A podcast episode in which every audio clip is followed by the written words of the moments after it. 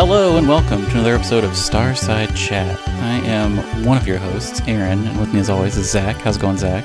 Good. A lot of big news this week. The last couple news. of weeks we didn't have as much news, so a lot of interesting things to talk about. We should hit it off right off the top. The, probably the biggest thing we'll talk about, well, Baldur's Gate three came out and everyone has lots of opinions on it, but yeah. um... Nintendo is targeting the second half of twenty twenty-four for its next generation console release. Uh, apparently dev kits are already in the hands of third-party developers, and we could see, I don't know, I was looking back at when they really when they announced the Switch. They announced it in, like, there was a direct where we got our first uh, video of it in, I think, October. And then it came out the following March. So a pretty quick turnaround. So mm-hmm. we probably won't see footage of this thing for a little bit of time, but exciting. Yeah, I mean, it, the way they have it positioned for second half of twenty twenty-four, they could almost wait until around E three time and have a big Nintendo yeah. Direct about it. But yeah, now, the, they claim that it's because they're trying to avoid, like, shortages, uh, like the PlayStation five and Xbox Series X and S had when they mm. launched. But uh, I, I was listening to, uh, I think it was Kit and Krista, because they used to work at Nintendo, and mm-hmm. they were talking about this. They said, now, normally, Nintendo would launch something in, like, the first half of the year, like they did with the first-gen Switch. I don't remember... Yeah. Uh, what they did with the Wii and Wii U when those launched. I also don't remember. Um, but the the reason they would do that is because you get, like, the real enthusiasts to come out and they'll buy it day one and it'll go out of stock. And then, but then you have, like, six to eight months after that to restock so that the parents have a chance to get one for their kids for Christmas, mm. uh, which makes sense as a strategy. But I mean, I guess if you're delaying it so that you can have the amount of stock necessary, I guess that works. Or maybe that's just an excuse that they they said because the, it was not going to be ready before that. But so the only thing I've heard about this, because I mean, third-party developers have it, but it's pretty much there's I don't believe there's been any, like, pictures of it, the dev kit at least online. But I did hear someone say that it has an L E D screen or L C D as opposed to an OLED. Yeah. Um, speculation so, is probably that they're they just want to sell a second one with an OLED later on. Yeah. But the real thing I've learned from this is that it has a screen on it. So it will still be some sort of handheld, I assume. Yeah. So the Video Games Chronicle article that, like, got everybody talking this week uh, about the Switch two, although they're not calling it Switch two, uh, Nintendo, we're just all saying that's probably what it's called. I, I still maintain that it will be called something like the Flip Switch or something, and it's going to fold in some way. I, I can see it being called something like the Super Nintendo Switch, because that would be cool. Oh, but, that is a good name for it. But no, uh, the so yeah, they confirmed or suggested, I guess is the correct word, to use that the console is going to launch with an L C D screen yeah. instead of the OLED, and that would help bring costs down. But you're right, everybody is speculating, well, okay, they're just following the model that they did with the first gen one where they released an L C D screen, and then later they were able to do sort of a faux Premium. Pro model yeah. that did not increase the internals in any way, but just had, like, a bigger... Uh, nicer screen to it. And I think people want, like, better battery life. They want, like, an S S D, so loading times are better, which you can... Wouldn't that be crazy? They're super small now, S S Ds, yeah. so I feel like they could put one in there. Um, and they want, uh, you know, better frame rates for games. They, they don't yeah. want to see the next Pokemon come out and have it be as... sort of horrendous as the last one was in terms of, like, you look ten feet away from the the player character and everything's moving at, like, four frames a second. Well, this brings up a good point. Um, what do you think the odds are that this is going to be backwards compatible with the Switch? Like, it will continue to use the same cartridges? Well, so the Video Games Chronicle article did say that it would have a port for game carts. Mm-hmm. So uh, everyone's speculating that either it will basically use the same sized cart as the first gen Switch, or it will do like uh, what they did with one of the three D S models where it had like, or maybe it was like one of the old D S models that had like the port for the D S games, but it also had a port for like Game Boy Advance games. Mm. So it just like had an additional port on it so that you could plug more games into it. So, I mean, either way, I, I feel like they should know that backwards compatibility is like a huge thing. Like, I know they couldn't do it with going from Wii U to Switch because it's a different type of uh, game system where it doesn't have a disc, it has a cartridge. Yeah. And so obviously there's no disc port, but um, if they're going to keep the same like portable and home console thing, I mean, I don't know why they would go away from that. Wouldn't it be crazy if they came up with a, like if they, if you, if they say, if they're doing what you say they would and have like multiple ports, which I think is a really cool idea, just aesthetically, I think it looks cool. What if the new cart they came up with for this one is like the size of a playing card or something? Don't get me wrong, I like how the Switch car- uh, uh, cartridges look, but they're so small, and I always feel like yeah. I'm going to break them when I'm handling them. If it's like a, a hefty thing, like the size of a playing card that I slot in, like eighties style futurism, I think that'd I mean, be very cool. I feel like you basically want the original Game Boy sized cartridges. Yeah, that would be that would be great actually. That's a perfect size, and it um, would give them more space on the cartridge because yeah, yeah. that would be famously crazy. Like. They would have a lot how, more space to work with. How much can you fit on a cart? I think it's only like, it's like less than fifteen gigs, isn't it? Isn't it something crazy small? I think it's like thirty-two gigs of, and well, the Switch has internal memory of thirty-two gigs, I should say. So like if you're going to download a game, like they have that much space to work with. So yeah. your their games are much, much smaller than that, which is crazy considering what they've done with them. But yeah, I don't it's know. It's got to have... I mean, iteratively, every one of Nintendo's consoles has been pretty different from the previous one. I guess the least so would be like the Super Nintendo to like the Nintendo to Super Nintendo was like pretty much the same, except the controllers were a little different. But I mean, it seems like they switch stuff up every time. So I'm I'm so curious if they've just like, we're in an age now where it's modernity and they just realize like, okay, we, we have our formula. We don't need to mess up the form factor too much. Or if they do go crazy and they're like, okay, this one folds and Joy-Cons look insane now. I mean, what do you, what do you see this thing looking like? Honestly, I don't know that they will deviate too much from the first gen Switch. Like, I think they will try to do the Joy-Cons differently. So at, at the very least, there's not stick drift. And maybe they just look mm. a little bit different. Maybe they're a little bit more ergonomic. But uh, I don't know. Like I said, I think backwards compatibility is a thing that they're going to be thinking about. And so you don't really have a lot of games that do motion control, but you do have some. And I'm sure they would like to still be able to, to like remake and port old like Wii and Wii U games that probably did have motion control. So well, they probably will do some of that. I remember before the Switch came out, speculation, there was already rumors going around that like, oh, it's going to have like detachable controllers. Isn't that crazy? And one illustration I saw, which was not like an official one, it was just uh, someone speculating, was that some games would be paired with a specific Joy-Con where like the, the illustration that I saw was pretty accurate up until like it, it showed like what a Switch would be, except for the right Joy-Con would come off and it would be replaced with like a GameCube looking controller, like half of a controller, or like a a fishing pole with a crank on it.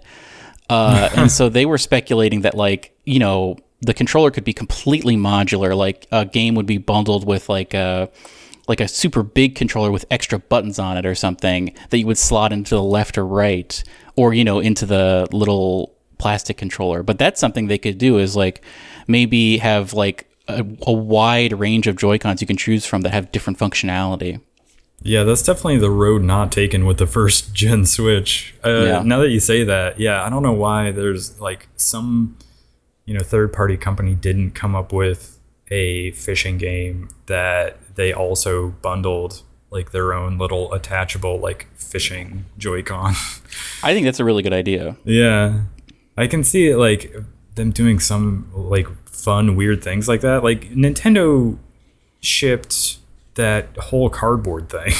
Yeah, so, I mean, remember that? That's if, crazy. If Labo could exist, I don't know why they couldn't make all kinds of different weird shaped Joy-Cons and have them be like, and, uh, the game wouldn't be, you know, not playable unless you had that one, but it would be like, mm-hmm. oh, this is the ideal way to play this. Do you think that the launch title is going to be Mario? Well, I was going to say, it's it's hard to know now because they did do, they're going to have a two D Mario this fall. Yeah, but, I mean, true. That could have just been made by a different team while somebody else is working on Super Mario Odyssey two. Um, we we thought for a long time that it was going to be Tears of the Kingdom, but obviously that was probably intended to be for the Switch Pro, and then it turned into the OLED because of chip shortages, and yeah. then the you know Tears of the Kingdom got delayed, so they had to split everything up. But um, I can see the next Mario Kart game being a launch title. Yeah. I could see that rumored Donkey Kong game. Keeping yeah. my fingers crossed. Or, you know, Metroid Prime four. Yeah, that's another good one. That's one where they could package in a, a Joy-Con that is like uh, her hand cannon or whatever. Yeah, they could do crazy. Something really weird and interesting with it. And, and that's another game that I feel like is big enough to warrant its own themed Switch release. You know how they do that with yeah. like they had the Tears of the Kingdom one and they had these other ones. I guess they didn't do that for Breath of the Wild and Super Mario Odyssey, even though those would have been perfect choices for something like that. But I was going to say, how weird would it be if they launched Switch two? Here's the standard model. Here's a boxed bundle that includes Metroid Prime four with its own themed Switch. That would be cool. I could see them doing that. That would be cool. I, I kind of don't think they will. If if it's launch anyway, I could see if it's like delayed until like a year later or something like that. I could see them doing that, but. You and I famously stood outside a very cold Best Buy yeah. when the Switch came out. Uh, we went to go see Logan, a very late showing of Logan, and then we hung out in front of a, a Best Buy for like an hour. Do you think you would do a midnight launch for whatever this is in like twenty twenty-four? It's a good question. I think I'm more apt to do it now than I would have been then. Like, I didn't pre-order the Switch, and I wasn't planning on going to the midnight launch. You talked me into it, and then we just happened to work with somebody who also worked part-time at Best Buy and had some insider knowledge that they were going to have additional Switches for people who hadn't pre-ordered. And yeah. so I was like, well, I might as well go try to get one, and it worked out. So I would have to plan ahead much better than I did last time, but I could maybe see doing that um, just because I am so excited about the next generation of the Switch. Like, I want one that's has more powerful internals so it can run things better and have like potentially higher frame rates than like, yeah. I don't know. Frame rate is sort of a weird topic of discussion when it comes to consoles, because we thought that the P S five and Xbox Series X generation was going to be defined by like that improvement of like sort of the base of frame rates, where the previous generations, most games, the sort of base was thirty frames a second, and every now and then you'd get like a Call of Duty that had upped it to sixty, and it, mm-hmm. or you know you would see like the wild difference it makes going from like Destiny on console running at thirty frames a second to seeing it run on P C at like one hundred twenty frames a second. Yeah. You're like, wow, this is like miles better looking in every possible way. Um, and that really kind of hasn't materialized, where I think PlayStation has done a pretty good job of having like a performance mode and a high resolution mode. Um, and I pretty much always play things in performance mode when yeah. given the option. Xbox hasn't really done that. They've sort of like Redfall and I think even maybe Atomic Heart. I'm not sure about that one. And, but for sure, Starfield. Those are going to launch on console at thirty frames a second. And there's yeah. no like optional performance mode.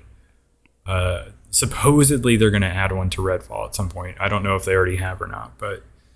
Um, I don't know if it's just like graphics are getting so good and like resolution is like such a priority still for people that like the frame, the the dream of consoles having sort of a base of sixty frames a second and the option to go even higher is really just not happening this generation the way we thought it was going to or what. Mm. But um, I feel like it would be, we're going to be a little bit disappointed when the Switch two launches and it's still running things at thirty frames a second. But I feel like... Well, this like, brings up an interesting point. Okay. Because third parties have the hardware and they're like developing games for it. That's great. But that means that the hardware is locked in, I think. So do you think that a Steam Deck is more powerful than what the Switch two will be? That's a good question. Because the Steam Deck also does not run things at like ten eighty, and I guess it can. I think it's like just under that. Yeah, and like, but it can por- run a lot for the portable screen. I would say like ten eighty is fine. Like I feel yeah. like we learned this years ago with smartphones, where everybody was trying to make these four K screens for their smartphones, and people were like, the screen is small enough that I really can't pixel peep close enough to tell the difference between ten eighty p and fourteen forty p and like four K. So on a screen that size, it doesn't matter. Um, yeah. And the only thing that you're doing by bumping it up to four K is draining your battery life faster. So if it's you true. want better battery life um, on a portable screen, like somewhere between seven twenty and ten eighty p is fine. Yeah, it, you're not going to be able to discern the difference. Exactly. Well, and you're also not going to be holding up two devices side by side to be like, oh, that one looks better. Yeah. You know? So, like, nobody's going to care. But it's the dock that is going to have to make the difference. That's going to have to have yeah. some sort of upscaling ability, which was the yeah. rumor for the Switch Pro. So I feel like that's possi- a possibility that it will have some sort of upscaling. Uh, now, I'll also say, when I play a game on my four K T V on the Switch, I don't know if it's just that their art style is good enough that you don't think about it, but I, I don't generally think, man, I wish this was four K. Yeah, I mean, Mario looks so slick and runs so smoothly. Like, Mario Odyssey even looks great on a four K T V, but... This is why I continue to maintain that frame rate is far more important to your game than resolution. That's, yeah, I think you're right. I think, like... If the P S five and the Xbox Series X ran things capped at ten eighty p, but gave you one hundred twenty frames a second, mm-hmm. I would take that every time. And it would, I think the, because Destiny is my big example. Uh, it was so mind blowing going from playing that game at like over one hundred frames a second from thirty. It wasn't just the the graphics or, you know, the frame rate that looked better. It, like, everything looked better in that game when yeah. you made, just by making that one switch. Um, so yeah, I really think frame rate is the way to go. I, I don't know that that's going to be possible on a portable like this. No, like you said, the Steam Deck is a little bit more capable in terms of like your frame rates, but you do have to kind of sacrifice resolution, and usually you're not even always getting to sixty frames. Sometimes it's like forty, forty, fifty, something like that, which I mean is better, but um but yeah, that's the other question is, will it still have detachable Joy-Cons? Will it be uh a little bit beefier and be like a Steam Deck, or is that what you want? I don't know, that's a good question. I feel like it has to have the detachable Joy-Cons yeah. at this point, but do you think they're going to redo their online stuff? Like, because a bunch of people this generation bought stuff digitally on their Switch. Do you think yeah. that will transfer over to whatever the next one is? I hope so. I do think like they need to completely revamp the eShop and yeah. like the dashboard of the Switch for Switch two. My my other thing that I really want from the next generation of Nintendo consoles is a commitment to like online modes, mm. online gaming, because Like right now, it's awful. If you want to play Mario Kart with your friend, you have to like go onto an app on your phone yeah. and like to get voice chat. Like this is like basic stuff that we've had on other consoles since like the three sixty and P S three generation. The Xbox, can't you just like have Discord on Xbox now? Yeah, I, I think you maybe can you have them on both, or is it just Xbox? I don't know. I just saw an article, though, about how they're going to enable, coming up, the ability to stream your game to friends. Yeah, I saw that, too. Yeah, that's cool. Which is great.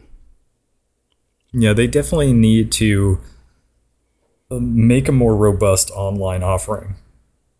And I, I think that goes for their games as well. It's not just about, like, coming up to feature parity with, like, online stuff with the PlayStation and the Xbox. I think it's also, like, thinking about the next generation of like Mario Kart as an example.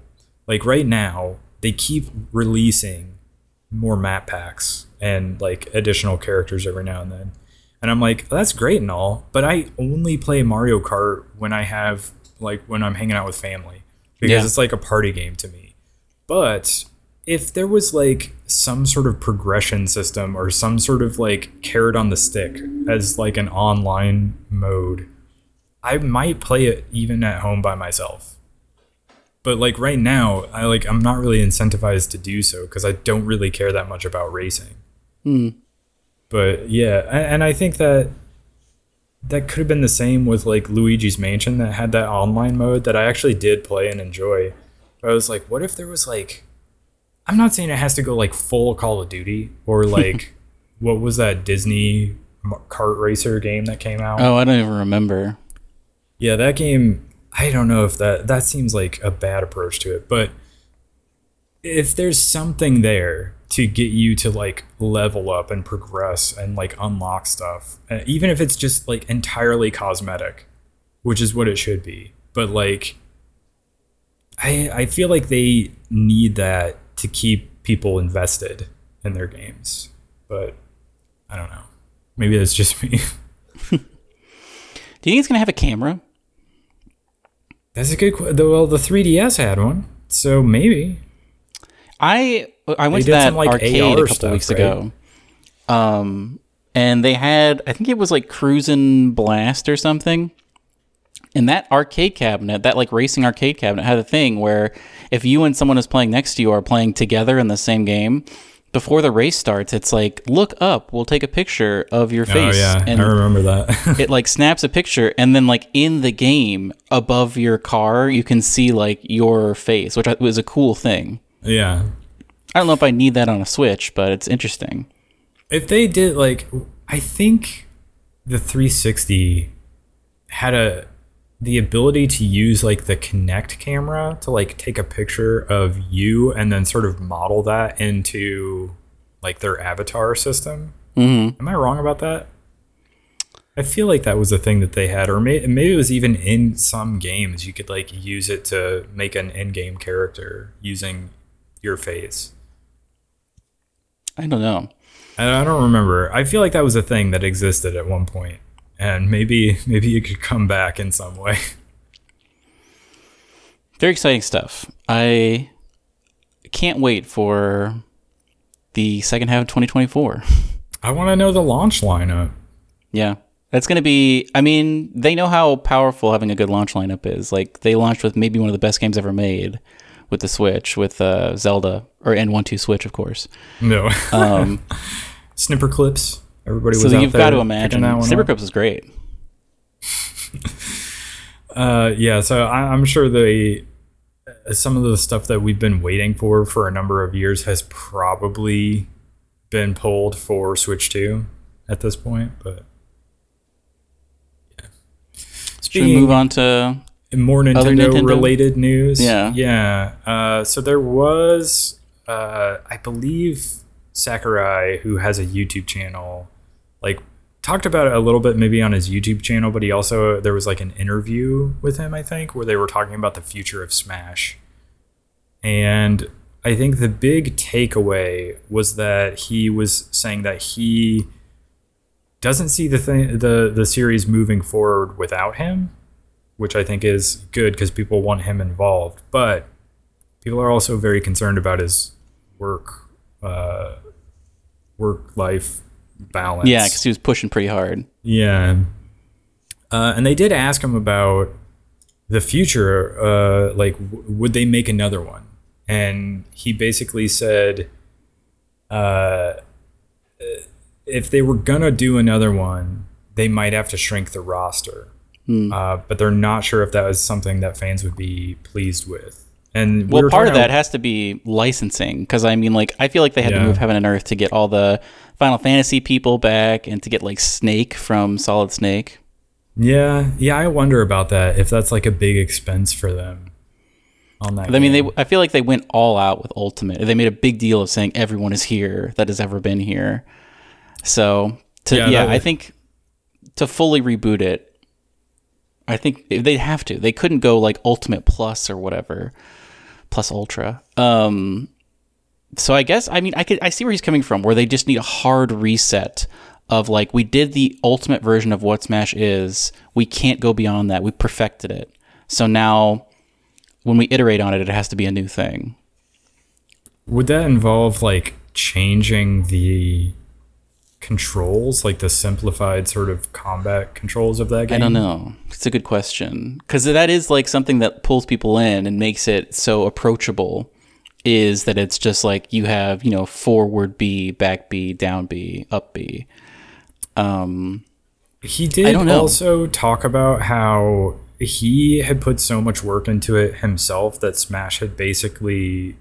it had too much of his own personality in it, and mm. he thinks if it was going to move forward, they would need to sort of eliminate the dependence on just like his vision for what Smash mm. is, and that um, they need to maybe have multiple people sort of putting their vision into it. Uh, the problem would, with it is that it's just, it's such a pure formula. At least it seems that way on the outside. Like, yeah. You've got the characters, they have very basic movesets, you have large uh, arenas. I feel like if they add anything to it, it's just going to feel like, man, I wish I could play this, but like in the pure version of it, that's just like two characters going against each other, you know? Like if they add like how that new Mortal Kombat game has like extra characters that you can call in to do extra combos. I don't know. I don't think that works for uh, a Smash, because it's just like such a pure, clean format. Yeah, I mean, and the fighting game genre has a little bit moved Smash's direction in terms of like that simplified approach to controls, because even like Street Fighter six had like a simplified control scheme that was not necessarily exactly like Smash, but a little bit closer to it. Mm. Or at least this is what I've heard. I've not played it, but um, yeah, I, I think it's interesting to think about what it could possibly be, because of the fact that Ultimate exists and it's going to be hard to top that one. And like we talked about a little bit before we started recording, it almost feels like it's expanded in such a big way that it, it's a little bit like what Assassin's Creed is doing, where they're sort of going back to the basics and sort of making a smaller game. Mm. And maybe that is where we're at with Smash, where it just needs to reset a little bit. And um, I like, I'm trying to even think of what different characters they could bring in that hadn't been in Ultimate. Because it, it would feel a little bit disappointing to get like a really pared down roster and then have them just like slowly re-add characters that already were in it, which I'm sure will happen if that happens. I think, I mean, I could see them like, a thing that I really think they should do is revamp characters that are like been in there forever, because Mario is so iconic, but I don't feel like his stuff reflects that. Like, I think, doesn't he have just like a cape is one of his moves? Yeah, and he has like the fireball and everything. Like, yeah, he, I could, think. What if he was like have, Cat Mario? Exactly. Yeah, Cat, or like Luigi just has a bunch of random moves, but he doesn't use his like vacuum at all. And his main deal now is Luigi's Mansion. So like, that's true. You know, give him all these cool. Give him Gooigi. You know. Um, yeah, and I also wonder, because like a lot of the. Like a lot of companies have been bought up by other companies, and so maybe like the changing hands of some of the properties is maybe complicates making another Smash, but I don't know. What if they did packs? I'm, tr- I'm this is this idea is just forming in my head right now, and maybe it's not really realistic, but if they did like mini games where like it's like Smash Mario Universe, Smash Pokemon Universe, mm. uh, where like it's all, like Pokemon v Pokemon, or it's something where you buy it and add it on. So like it comes out, Smash is just Mario Universe, so you get like Donkey Kong and stuff, but then the next like wave or however they want to describe it is like, now here's the Pokemon wave, and you get like, you know, twenty Pokemon or something. I don't know. I, I don't I really don't know how they would structure it to make it feel fresh and new, where it doesn't just look. They did such a good job with Ultimate. I just I don't know. It's they're they've put themselves in an impossible place. Yeah. And you know that it sells so well, and it's like such a big sort of competitive scene that it would be crazy to abandon it because they yeah. made the Ultimate version. Um Maybe they do sort of a Mario Kart eight Deluxe thing where they port it to Switch two and it has some upgrades or whatever. But well, they could do that, and they could say, and all, all of the D L C characters are included. So I've never bought any of the D L C characters for whatever reason. Yeah, but I didn't either. I mean, it would be interesting to have, you know, uh, the Mine- uh, Minecraft guy, Steve, check out what he's all about. Yeah, I would check out Joker from Persona. I was very curious about that when they launched that, but I was like, I just don't play Smash enough to warrant buying this, yeah. so I never did. I agree. Um, speaking of Nintendo stuff, there was a Pokemon Direct, or there's going to be uh, this coming week. As yes, on Tuesday, they're going to have a thirty-five minute Pokemon Presents. So it's going to be a lot of content. Who knows what's going to be there, but it's going to be thirty-five minutes of content. So it's going to be substantial. Yeah, I was gonna. I was trying to think of what could be covered. Like uh, they have ongoing things. I'm, I'm sure they, you know, they launched that like sleep app, mm. and of course, Pokemon Go is never ending. And are they still doing like updates and D L C for the last Pokemon game that came out? I don't think so, uh, but I'm not sure. I mean, I. Part of me is like, I wonder if this is where they gonna, they're going to announce the next Pokemon game. Yeah, I mean, that could be too. Yeah, I feel like those would be Nintendo Directs, whereas this is like specifically a Pokemon Direct, but I, I guess mm. I don't know. So that is something to look forward to. We'll talk about that next week. Uh, I saw this poll you posted about. Yeah, so apparently there was a poll on Push Square, which is a PlayStation-centric website, asking for fans to vote on their favorite main character from the Final Fantasy games. And uh, well, it's no surprise that Cloud Strife won the yeah. poll, because of course he did. Uh, Clive Rossfield from Final Fantasy sixteen came in second. And That's I have to interesting. Say, I, I do agree that Clive is a really good protagonist. Really? That I like quite a bit. Um, he does a little bit have sort of that Cloud Strife sort of uh, stoic thing, but he also, I feel like, has a little bit more personality in there mm. as well, so he's sort of a good balance. And yeah, he's a, he's a pretty likable main character. And uh, maybe we'll talk ab- about it more later, but I did start the, the new game plus of Final Fantasy sixteen, so I'm working my way towards that platinum. um, but Ubisoft did reveal the Rayman D L C that is coming to Mario and Rabbids. We we joked before, or I don't know if we were joking or just confused, but it seems like Mario and Rabbids is a twenty twenty-three game, because it's like every couple of weeks it's back in the news again for like yeah. a new D L C pack. Um, this one brings, obviously, Rayman. And he's coming on August thirtieth, so later this month. And it seems like maybe it's going to be another like little biome with like story stuff, and it's adding uh, Rayman, obviously. And I don't know, I really like this game. It is like a simplified version of like the tactics game, but I like all the content they've added to it, so it's cool to go back and revisit every now and then.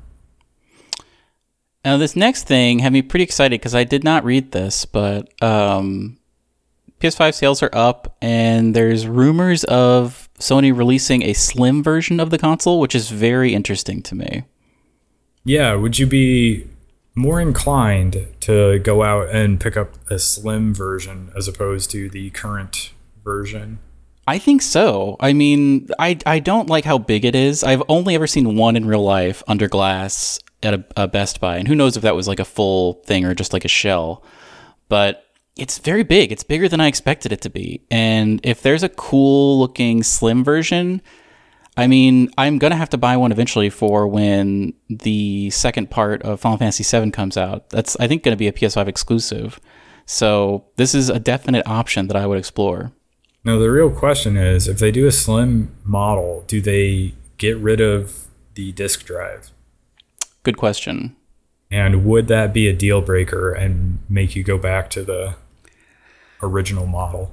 I don't know. I love... When it's a game I really care about, I do like to get a physical copy just because it's usually bundled with like a map, and I love those maps. Yeah. Um, but I mean, a lot of companies are doing that thing now where they release a physical copy that doesn't have a disc, or at least that's happened at least one time. Um, yeah, it's happened multiple times. Uh, even like the Mass Effect Legendary Edition, they had like a special sort of collector's edition bundle that you could buy on their website that had like a steelbook case, but it didn't have a disc in it. Mm. And at the time I was like, why would you release it that way? Why wouldn't you have the game bundled with it? Why would you have to yeah. buy the game on top of this bundle? And then I was like, oh, but it kind of makes sense because they only have to make one collector's bundle and you can get it if you want it, but then you are not sort of locked into a, a specific uh, like console or P C. You get to yeah. pick which platform you want.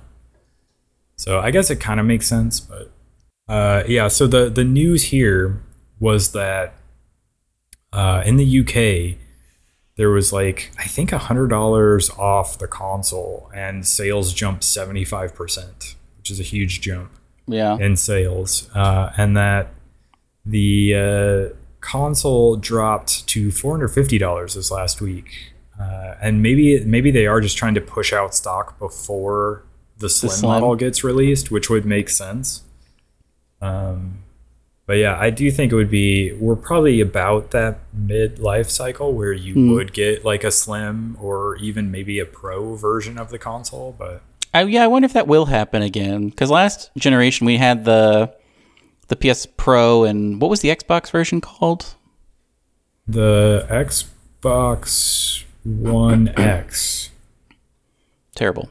Yeah. But uh, I wonder if that will happen again this time, where there's the stepping stone of because I mean there were all those G T A six leaks, and that game, by all accounts, is going to run. It's going to take intense hardware to run it because it's going to be huge. Um, so I wonder if we will get like a, a pro ver- or I wonder if it'll run natively well on current generation software, or if we'll get a pretty good one and then a like definitive edition on whatever the stepping stone P S five Pro is. Yeah, I mean, I maybe it will be different, but I suspect it would be, if they do do a, a pro model of the console, it'll be similar to with like base model P S four versus P S four Pro, mm. where like if you just have the base model, you're a little bit locked out of those uh, frame rate option versus resolution option, and you're just kind of stuck with the sort of lowest common denominator sort of a thing. But mm. Uh, I never upgraded to the P S four Pro, so nor did I, I. I just had a base model P S four the entire generation. And Zach, uh, go ahead. Hideo Kojima's in the news. Was that what you were gonna say? I was gonna say you have in our show notes Strand, and I immediately was like, "Oh, that's got to be a Kojima thing." Kojima has says Death Stranding two will redefine Strand. What was the first definition of Strand? Great question. Because Death Stranding a little bit predicted, or was, uh, it it uh, it didn't really predict, but I mean, the pandemic happened, And it, people were like, oh man, the pandemic is just like Death Stranding, kind of, because like everyone is in their houses and there's just like delivery people delivering things. Mm-hmm. And there's this like thing going on. And I guess the covid nineteen pandemic really affected Kojima, because he was like, man, I've thought a lot about it. He says, at the beginning, there was the theme of connecting. And after that, I made a lot of notes about characters, settings, ideas, and so on, like how to connect to it. I put it together while maintaining a balance, but I had to rewrite everything because of Corona. In Death Stranding, it was justice to connect. But with the Corona crisis, pseudo-connections, such as remotes, have come to be emphasized. On the other hand, I feel that such pseudo-connections alone would not lead to fulfilling human lives. After all, humans need to go out into the outside world and move. So yeah, I, it, what does almost, that mean? It almost sounds like what he's saying is the first game, it was really just, what's his name? The main character. Sam mm. Porter Bridges? Sam Porter Bridges that got out and did the connecting. Mm. And obviously that was the character you were playing. You were reconnecting America. But everybody else didn't. You know, like there was never a scene where it was like, kumbaya, everybody's out and about now. Yeah. Um, maybe that's what he's alluding to, that this is... The, because of the pandemic, it is now going to be more like, oh, we're going to get that moment of people sort of finally vacating their little submerged safe houses. And it will be like everybody is sort of rebuilding on the surface and getting back out and making those connections themselves as well. And it's not just one guy whose job it is to sort of keep these various people who are hidden away in their little bunkers, keeping them connected, you know. So may- maybe that's what he's alluding to. I don't know. It's uh, I should rewatch that trailer for Death Stranding two they released, because I remember part of it there was like a giant ship in the air. So I wonder if now it will be similar to Metal Gear Solid five, where you have like a home base that is constantly being built up, and you have like a bunch of underlings, and but the home base is mobile this time, and it's like traveling around. I don't know. I'm so curious to see how that is, how that gameplay is going to evolve. Yeah, I mean, it was like the first game was such a like visually interesting game, and this one I'm sure is going to be even more visually interesting because oh, yeah. they they have more power to work with on the P S five, but. Yeah, it definitely seems like he's going to do more and more crazy things. Um, I can't wait. And the weird thing, and this is kind of a spoiler for the first game, but the the trailer, this that trailer that uh, is embedded in this Kotaku article that we have linked in our show notes about Death Stranding two, um, you see Fragile, who is mm-hmm. the character played by the actress who has a name that I definitely know. um, we all know it. We don't have to we, say it. Yeah, uh, we don't have to say it. You immediately know who I'm talking about. But she, in the first game, there's like this, uh, you know, she's always wearing long sleeves and everything, so you can't see her body below the neck. And that's because there is a scene where some guy puts a bag on her head and forces her to run out in the timefall, which is rain that like when it, it hits you, it like ages you really mm. quickly. And so as sort of like a torture for her, they like force her to run to, it's like, uh, if I recall correctly, it's kind of like that sadistic choice where you force somebody to either like not do something and like a bomb will go off and people will die or something like that. Or, you know, you go and you save those people, but you have this horrific thing happen to your body. Mm. And so she kind of makes the choice to like save the people or whatever. But now her body, except for like from the, the neck up, she still looks young, but from the neck down, she looks really old. Mm. And in this trailer, I don't know if this is like prequel, but she is definitely normal. I wonder if they figure, figure out a way to reduce or uh, reverse timefall. Oh, so hold on. I'm fast forwarding the trailer. And weirdly, Sam Porter Bridges has like white hair. So I don't know this. Yeah. But now you see Fragile and she is completely covered. So maybe that's like a flashback scene. I don't know. I'm very confused.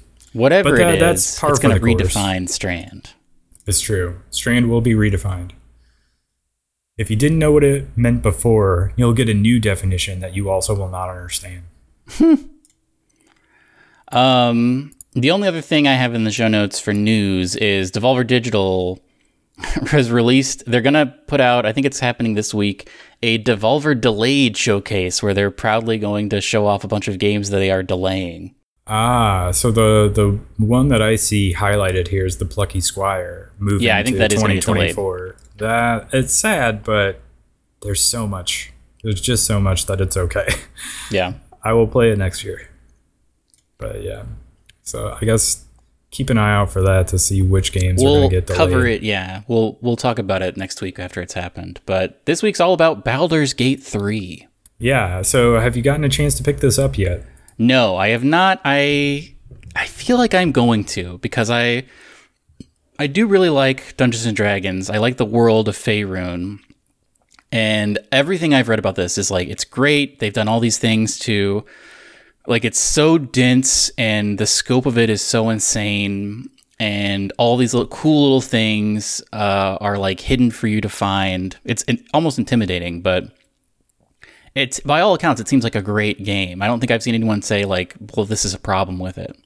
Yeah, it does seem like this is immediately jumping to the tops of people's, like, Game of the Year watch yeah. list. Um, and I even saw, like, a lot of developers on Twitter, like, congratulating uh, Larian on the release of this game. And Remnant two, uh, the developers for that game, Uh, posted that meme. It became a meme. There was that uh, showcase where it showed that there was like sex with a bear in this game. Oh yeah. Uh, so I guess bestiality is a thing in this game, and people are well. It's, a, it's into a, it. I believe it's a druid in bear yeah, form. It is. In, in fairness, I joke, but um, yeah. So that that happens, and so they took that meme and they they put the cover of Remnant two on the one guy and the bear. They put the cover of uh, Baldur's Gate three, and they're like, "Yeah, we know, we know." So so basically, everybody's sort of bowing down to the release of Baldur's Gate three. So it seems like this huge industry wide like recognition of yeah. what an amazing thing it is that this game is out, and it like I, to hear people talk about it, it's interesting. It it almost feels like they're talking about it with the reverence of something like Elden Ring, even yeah. where it's like that big a release for people. And it's like, um, rarely do you get a game that is like so perfectly suited to the developers and the people that are there. And so they get to make this thing that is just sort of like in a, a weird space and time where it's just the, all the perfect things have sort of come together to make this thing. But Uh, I have also not picked it up because I am still unsure if the C R P G genre is my thing or not. But I, I, mm. I've been tempted by it because so many people are talking about it and playing it. I have watched some of it. Um, I just don't know if I'll, I would ever finish it if I did pick it up because it's also yeah. super long and I've heard it's difficult. That happened to me with uh, Divinity Original Sin two. It, I, I played it for a good amount of time. But then I think I got like to the second map and I was like, man, I just, I gotta do something else. Yeah, that was about where I got with it too. Because you like start off on that one island. Yeah. And then once you kind of complete things there, you're able to move to like a different area. And I fell off of it once I got there. I was like, I've I've played a lot of this and yeah. I feel like I can't really go on anymore. I so agree. I am worried Uh, that if I were to pick it up, especially with like Starfield coming out next month, that I would... It's on the horizon for sure. That I would just not finish it, and that would be a bummer. But uh, supposedly there's like seventeen thousand possible endings in this game. Yeah. Did you see the, the developers saying that? I, th- I think yeah. they had to walk it back a little bit because they were like, let's explain a little bit more. We're not saying... that. that when you get to the end, there will be seventeen thousand possible different endings to it. It's more like you have so many different directions you can go in each and every conversation and quest and everything that everybody's playthrough will be wildly different. And so that's how you kind of get to that seventeen thousand number. Mm-hmm. And it's a little bit like the, the Mass Effect three thing of like, yeah, more or less, it's going to have to come down to one possible ending with maybe some slight variations on it. Or three. It, it's it's how you get there that is the real difference. But yeah. But yeah, people immediately take it as, oh, the ending has to be a seventeen thousand different possible cutscenes. They're like, no, that's I not took what that, that to means. Mean, I took that to mean like the ending cutscene isn't going to be a cutscene. It'll be rendered like in the game engine. And like, depending on what you do, like different people will be there or like different things will be happening in the background or something. But yeah, I, I, I, I wonder the whole plot. I assume you get the uh, thing out of your head, uh, but I don't know what the overall plot will be as far as like, I assume you stop the uh, mind flayers or whatever. Yeah. You go after uh, Cthulhu and take him out. Um, this the interesting thing that, that popped up after this game came out was the, the debate over the Xbox Series S and its limitations. So we kind of talked mm. about this previously about how the Series S had kind of become a little bit of an albatross. Yeah. Um, and so right now, Baldur's Gate three is sort of an unintentional PlayStation five exclusive when it comes to console release. Like, obviously it's on P C, but there's no Xbox version right now. They're working on one, and it's supposed to come out at some point. The series it, it could come out now if it was just on Series X, but Microsoft has this uh sort of stipulation that if you're gonna release a game on the on Xbox, it has to you also have to have a Series S version, and that it has to have feature parity between the two. Yeah. And Larian is struggling to get the split screen multiplayer feature working on the Series S. And so they were like, well, we could ship this now and it would be there launch day with the other consoles and P C and everything, if you allowed us to remove the split screen uh, multiplayer feature from the Series S version. But Microsoft is like, nope. If you're going to release it on Xbox, it has to be the full game, no compromises on both consoles. And uh, so, yeah, they're going to it's going to take them time to get that working, and it might not happen before the end of the year. So yeah. that's that's definitely a bummer if you're an Xbox person and you were looking forward to this game. But uh, yeah, I, I think this game will be up there for people come game of the year I'm talk. Sure. It's definitely going to get nominated. Yeah. It might not beat out Tears of the Kingdom. It might not beat out Starfield. We're not sure about that one, but it'll probably be right up there. Would uh, you put Pikmin four on that list? Let's get into the what we've been playing, watching. I've played a little bit more Pikmin four. I, I, I do think it'll be on the list. It's hard to say right now because it's just such a crazy year and there's still so many more games coming out. Uh, but I've been enjoying it. It's just like kind of fun and chill to go and run around and collect items and um do the different, like, you have those warp pipes that you go down and you're sort of exploring those and collecting items and everything. And then they have like the Dandori battles that are like, some of them are sort of you're racing against like a computer opponent to like go around this uh space and collect items, and you're trying to do it faster and better than the other guy. And then they also have some that are like these timed ones where you have to collect like a certain amount of items in a certain amount of time. Uh, and then they also have like the nighttime exploration ones that are a little bit more like tower defense, where oh. you have like a special type of poke- or Pokemon, Pikmin, that you don't have in like the normal when you're just exploring during the day. And you, this is how you, you find these, uh, the spacemen that are part of your crew, but they're like covered in like leaves and stuff. And the only way to like get rid of the leaves and sort of cure them of whatever that is, is to get like a special resource that you get from like going in at night. Mm-hmm. And so you have to go and you're defending these, like, I don't even know how you describe it. It's like a weird thing that has like glowy parts around it, and like the the enemy creatures at night, like their eyes turn red and they they go and attack those, and so you have to basically defend it for a certain amount of time, and then you get the resource and you can cure the the person and you're good to go. Um, I don't love doing those, so I feel like I will do the minimum amount necessary to get through those, but I've been enjoying the game. I I only have the first three areas unlocked, I think, and I have one hundred percented two of the three. So I will keep going and maybe report back, but I've been enjoying it. I think it's a fun game. And then the other game that I have played this week is actually vaguely, vaguely similar in that you want to explore during the day and collect things, and then at nighttime it gets crazy and weird and you don't want to be out and about. It's uh, Dredge. I don't know if you remember this. Yes, I watched, I think someone played the first maybe three hours of it, um, and it's it seemed very cool. Yeah, so it is basically a fishing game where you have like your little tugboat that, and you're you're going around uh, fishing. And the art style is really, really beautiful. You have to look it up to see it, uh, to be able to know what I'm talking about. But I normally am not into fishing games, but somehow this game really did it for me. I got like immediately hooked on it, to use a fishing pun. Mm-hmm. Um, but you're also like dredging up uh, like resources that you can use to upgrade your ship.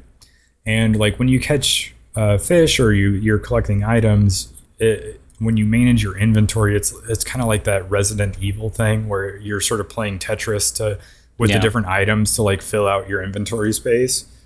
Um, and then, yeah, so like when I first started playing it, I was just like hooked on going around collecting the resources to try to upgrade my ship to the maximum. And so I did that relatively quickly. And then there, like the map is laid out in such a way that like the middle is sort of where like the hub area that you start out in is. There's like two li- two or three little ports that you can pull into and talk to people, and there's like quests and stuff. Um, but then there's also in the four corners of the map, there are like these different little uh, archipelago areas that you can go to, and there's more people to talk to and more quests to do there, but you, you'll find like different types of fish in each of the four different quadrants, and each area sort of has their own like weird monster that they're dealing with that will sort of uh, attack you if you get close to them. And at nighttime, it gets really like kind of foggy and creepy, and it's a little bit um, what is the the Lovecraft, Lovecraftian, and sort yeah, of the creatures. Yeah, there's like eldritch horror.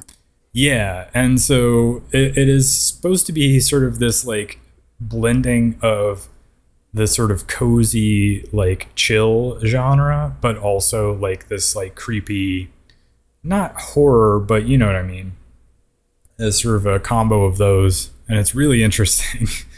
um, there's like a an interesting story sort of that it's built around to sort of piece together, that you you find these little uh, bottles with notes in them, and they have some like backstory to them. And like some of the different people you, you talk to will sort of fill you in on some stuff. But uh, yeah, it it is a lot more engaging and gripping than I thought it would be when I first mm. started, and I kind of couldn't put it down once I started playing it. So what uh what did you play it on uh, P S five or? Yeah, I played it on P S five, and I I platinumed it actually. Wow. It was another one of those games that I started playing, and I was like, you know, I'm not too far from a platinum on this. I might as well just finish it out. And so I did. And it was fun. I really enjoyed it. I remember, I mean, it was early in the year. I think this came out in like March or April or something like that. Yeah. So it was before Tears of the Kingdom. But I remember a lot of people saying like, oh, this is my early front runner for game of the year. They're like, that'll change it, I, once Tears of the Kingdom com- comes out. I but could see course. it winning in like the best indie game category. Yeah, yeah, I can definitely see it winning Best Indie Game of the Year for sure. Like, this one's definitely up there, and one that you should definitely go back and check out if you haven't yet. So uh, we should put it on our top ten builder. I'm just oh. not sure where. Right now we have ten. We finally filled it out, but um, I have not played very much Like a Dragon Ishin. I didn't finish Hi-Fi Rush, and we've talked about it before. I, I didn't love that game as much as everybody else. So yeah. I feel like that one will fall off the list, and this might be the time. Oh my god. Um, dare I put it above or below Dead Space Remake at number four? Oh wow. Well, I didn't play that, so yeah, it's up to you. I was going to say, I was hoping that you would have played Baldur's Gate three so we could also slot Baldur's Gate three in here somewhere. I might. Uh, next week, I'm going to have a bunch of free time, so it's possible that I'm going to dip my toes into it. So come next week at this time. It's possible we will be adding it. Other stuff on the list, at five, we have Wild Hearts. At six, we have Metroid Prime Remastered. I didn't finish Metroid Prime Remastered, to my great shame. Nor did I. Um, that and Like a Dragon Ishin, I was both I was playing both of those games early in the year, and I just like hit a weird mood where I was like not in the mood to play games for a little while, and so yeah. I kind of did other things, and so I never got around to finishing those. Well, there was, I, towards the end of Metroid Prime Remastered, there's a lot of backtracking, which I found to be not fun. Yeah, and it also got like randomly difficult in terms yeah. of like the combat and. This one particular area that I was going down where I like died, and that hadn't happened before. And so I was like, I don't want to replay all of that stuff that I just did. And so I kind of fell off of it a little bit because of that, but like great game. People love it. I, I think both Dead Space Remake, Metroid Prime Remastered, and Like a Dragon Ishin, all three of those could possibly be up there for people in their top ten, but I think I'm going to move them down and put Dredge. Wow. At number four for now. Did we put Pikmin on here? No, not yet, I don't think. Now, the real question is, where does Pikmin four belong? Before or after Dredge? I don't know. I haven't finished it yet, so maybe I'll put it below for now.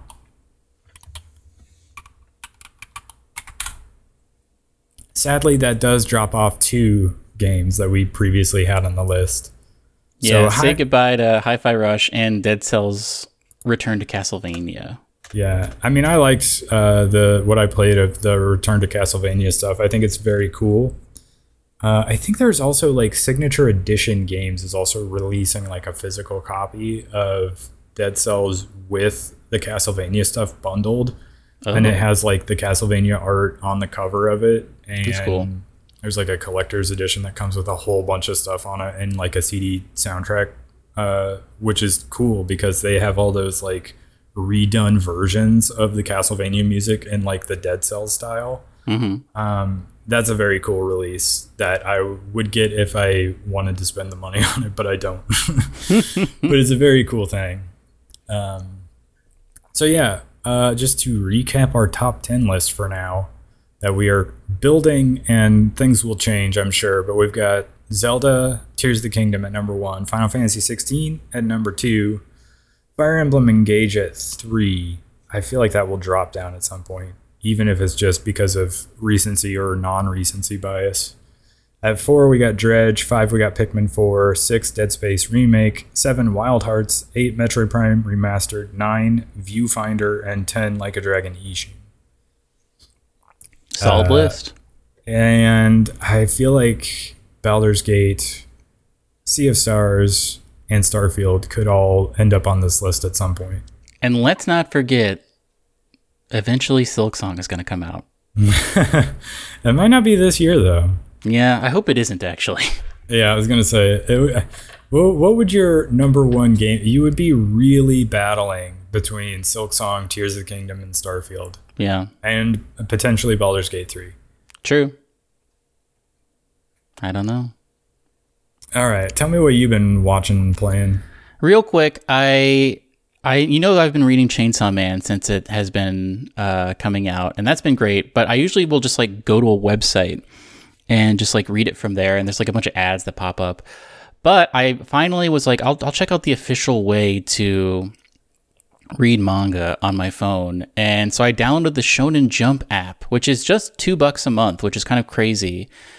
Uh, and it's pretty great. And I started reading and completed, even though it's still in progress. I, I basically, I caught up to another manga that is, I guess, getting animated later this year, maybe in twenty twenty-four. Called uh, Kaiju Number eight, which was great, and I recommend. And I also started reading another one called Sakamoto Days, which I just started. I'm only on like chapter seven, but it's cool. I uh, I have. It's been a long time since I've read comics, and uh, it's nice to just like have them on my phone and easily available. And the fact that it's only two dollars a month is actually kind of crazy. Um, that is crazy, actually.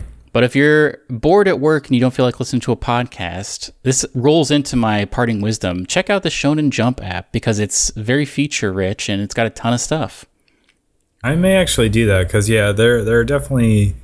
Even if you're just like uh, sitting down for a cup of coffee, just like to flip through some pages on your phone would be like. And the chapters are pretty, easy. They go by quick. Like uh, Chainsaw Man, especially, I feel like chapters sometimes are, you know, only fifteen pages or something like that. Um, but there's like, uh, I think around one hundred fifteen. I'm not sure what uh, Chainsaw Man is up to these days, but it's great. I, I think I like it more than the anime, but. Um, Yeah, check it out. Showed the Shonen Jump app. That's good advice. Uh, the one thing I forgot to mention in what I've been playing, watching is I we talked a little bit about it before we started recording, but I did start the Final Fantasy sixteen New Game Plus. Yes, and it like definitely feels like the developers designed it in such a way that they imagined anyone who plays this game will definitely play New Game Plus. Um, which uh, maybe that's how they all feel, because I, I, I can't remember the last time I, I did a New Game Plus in a game. It's been a long time. Like, I think it's great that they offer them, but I usually don't ever get around to doing them because by the time I finish it, it's like, I need a break from this. I need to play something different. Yeah. Or it's just like, yeah, I don't have time for that. But Uh, to get the platinum in Final Fantasy sixteen, which is something I would, would kind of like to do since I'm like two trophies away, um, you do have to finish it a second time on New Game Plus mode. And it feels like they designed it intentionally to feel like the best playthrough is the New Game Plus one. Because a lot of people would prefer to play it on the hardest difficulty available right from the start. You don't get that until you get you finish the game once. And then you get uh, Final Fantasy mode, which is part of New Game Plus mode. But also, like, you have different combat encounters and such, like, the some of the enemies that you face later on in the game start appearing earlier on in the game in the New Game Plus version. Um, and you get, like, different gear and equipment, and it's possible to uh, craft, or maybe not craft, but definitely uh, upgrade your accessories at the blacksmith in New Game Plus mode. You can't do it in the first one, your first playthrough. And it feels like most of the time when you're getting like new weapons and gear throughout the first uh, playthrough, and when you're like crafting them, you can only craft them at like a green uh, item level. And so obviously there's like blue and purple and gold. And you really don't get start getting those until towards the end of your first playthrough. And then in the second playthrough, you finally start getting like blue and purple and gold, and you can start crafting and upgrading those. So it feels like items and accessories and things like that really don't start getting interesting until you do New Game Plus. And like the, there's um, such a crazy design choice. It is a crazy design choice, but like the accessories, being able to upgrade them, uh, I found I didn't really swap out my accessories once I found a few that I liked in the first playthrough. And they were all like, you get a, a gold one that is like five percent damage increase across the board. And I was just like, that's not a big difference maker, I feel like. Mm. Um So I I felt like consistently throughout the first playthrough that the accessories were fairly dull and uninteresting. Mm-hmm. But now it's like, oh, if you take this one that was like upgrading a specific icon ability, like seven percent dam- more damage, if you craft the upgrade to it, it jumps to like twenty percent. And now suddenly, oh, this is worthwhile now. So like... It is crazy to me that not only did they finally give the difficulty that people wanted to play from the start, but they also finally made like weapons and um, accessories and your gear that much more interesting. It's like, this is what it should have been from the start, but it, it feels like they wanted you to play through once to focus on the story, and then they give you all the good stuff that you actually wanted the first time through in the second playthrough, which is crazy to me. But well, good but tip no. for playing Final Fantasy sixteen: play it twice. Play it twice. Yeah, I I've been skipping all of the cutscenes and dialogue to try to make it go by faster, and so I have like flown through it so far, at least as far as I've made it. And uh, like I, I hit the, I guess it's technically the second time jump. The first, I guess the first time jump is only like a tutorial thing, but you can skip all, you skip all that entirely when you start your New Game Plus, uh, like the intro sort of tutorial stuff. And you basically begin at the point you would have after the demo stuff. So, but yeah, I, I mean, I am enjoying it. I mean, the combat is very fun in the game, so I don't mind Uh, playing some of that again, but like right now, since I'm not playing Baldur's Gate three, I'm, we're like a little bit between releases, mm-hmm. so I've just had some time, and I was like, I want to play something, so I just, for whatever reason, jumped back into Final Fantasy, and I've been enjoying it for that. But uh, anyway, go. on that note, go ahead and follow us on YouTube, Instagram, and X slash Twitter at Starside Cafe. And uh, we'll catch you on the next one. Goodbye. Goodbye.